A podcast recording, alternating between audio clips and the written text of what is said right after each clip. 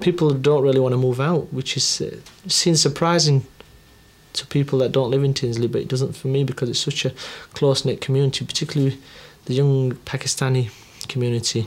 If you want to fit in Darnall, you've not got to be cocky or arrogant towards people. You know, you just mingle in with them.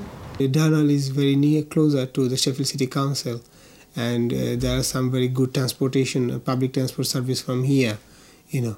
So I think it's a very good place for older people. Coming from Tinsley at one time, they didn't used to mix, the two areas didn't mix. Tinsley had a different idea of what Darnall was, and Darnall had a different idea of what Tinsley was. It was more of a village. Sheffield has joined the districts of Darnall and Tinsley into the same ward, but in reality they are two distinct communities. This is Darnall, the larger of the two.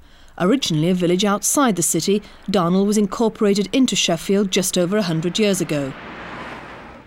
Today it is an ethnically diverse area with a population of around 16,000. The M1 runs on a north-south line as it crosses the Don Valley on a mile-long viaduct. It forms a physical barrier, dividing Tinsley from Darnall and the rest of the city. There's also a mixed community here. Tinsley is home to around 4,000 people.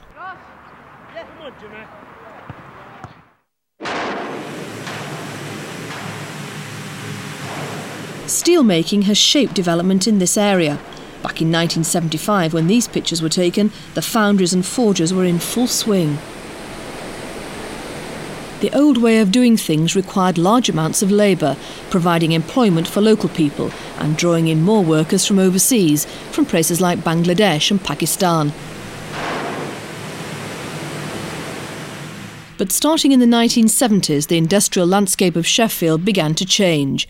Recession and technological advance caused many firms to close down, and thousands were thrown out of work. As men walked out of factory gates for the last time, an aura of decay set in. People from all backgrounds had to face up to a new world of high unemployment and the consequent problems. Where steel mills once stood, new buildings have now risen to take their place. The Showpiece shopping centre at Meadowhall has now been joined by an array of entertainment and leisure facilities. But despite all the new investment, the nearby communities of Darnall and Tinsley are still waiting to see the full benefits.